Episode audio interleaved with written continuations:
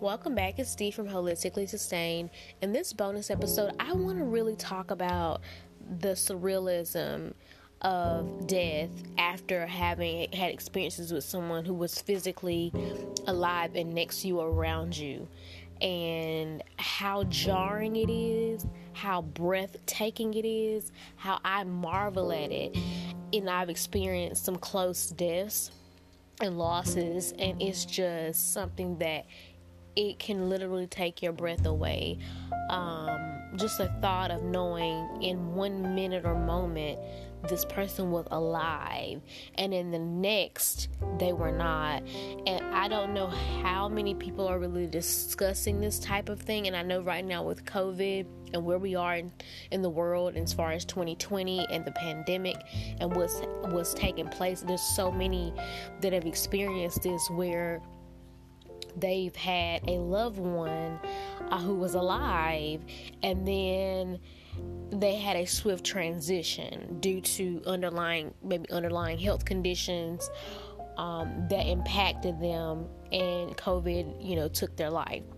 So my uh, me personally, prior to COVID, I experienced, of course, deaths and losses, and some, you know, major deaths and losses, and one being unnatural and another being somewhat natural, and realizing that it's very interesting that that nuance of someone being alive and then that individual being deceased.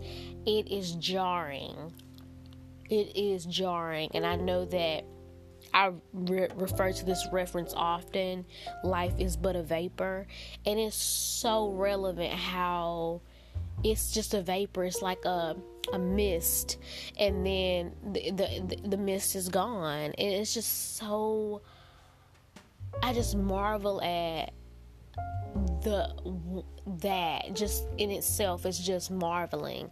We have to really just recognize there is truly a God and a creator of all things and it just does something to you um, when you when you're recognizing that life is just a but a vapor and how it's fleeting and how we need to honor our feelings, honor our emotions, respect ourselves, give ourselves grace, recognize that people do not need to judge or rush you through anything if it's pertaining to grief.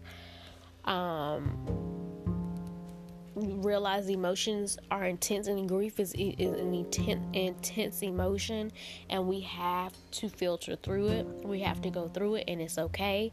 There's nothing wrong with you. If you're experiencing it you're it is intense but it, you have to go through the process without people thinking that they're going to convince you that you don't need that which is insane which is really trauma based response. So so they'll provide a short list or some will provide a long list of what you can do all of those things are really distractors or attempts to distract you from your grief.